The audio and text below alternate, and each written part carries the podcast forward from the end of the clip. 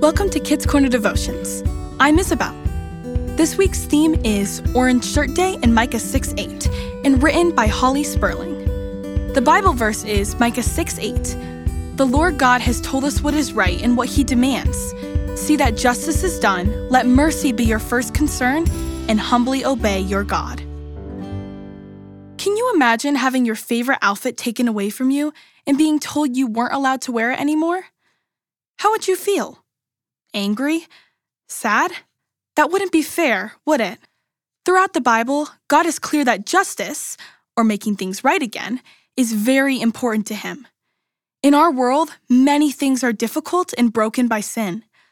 But God tells us that He is at work restoring justice, and He invites each of us to help Him make things right wherever and whenever we can. One way we can make things right is by knowing the sad stories of the past and by doing better today. About 50 years ago, a little girl named Phyllis had to leave her home on the Dog Creek Indian Reserve in British Columbia, Canada, and go to school far away. Her granny bought her a special orange shirt to wear because orange was Phyllis's favorite color. However, at the school, the people in charge would not let Phyllis wear her special orange shirt. Phyllis cried and asked to have it back, but no one listened.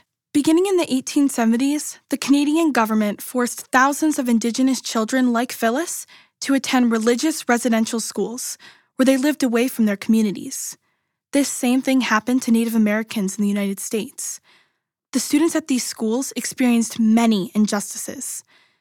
They were not allowed to wear their special clothes from home. They were not allowed to speak the language they grew up knowing. They were forced to cut their hair short. Even worse, Children were not allowed to leave during the school year, and parents were not allowed to visit. There are now rules in place so these things never happen again to children in school. What happened to Phyllis and so many other Indigenous, Native American children was very wrong. So, how can we see that justice is done today for what happened in the past? Part of doing justice today begins with remembering past injustices to make sure these kinds of things don't happen again. In September, people in Canada recognize Orange Shirt Day, a day to remember the injustices of residential schools. In honor of Phyllis and so many other Indigenous children, people wear orange shirts on September 30th and together they lament. A lament is a prayer that remembers the past and expresses sorrow and pain. God calls us to look for opportunities each day to see that justice is done, let mercy be our first concern, and humbly obey our God. This might mean speaking up when you see someone being put down, bullied, or teased.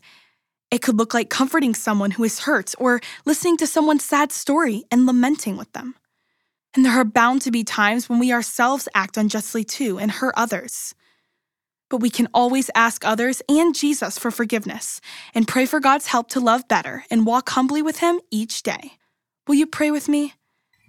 Creator God, each of us is loved by you. You call us all by name because we are your children. We pray for the survivors and families of residential schools. Our hearts break for the terrible things that happen to people there. Please shine your light in the darkness. Give us the courage to speak for those who are silenced and to walk with those who feel alone. Forgive us for the ways we have caused others to feel less than who they are. Strengthen us as brothers and sisters of one Creator in the family of God. Hi, hi. Thank you. Amen. Take some time this week to read the Bible readings Micah 6 8, Psalm 133, and Luke 10 verses 25 through 37, and ask the Holy Spirit to lead you in how these verses apply to you this week. Thanks for listening.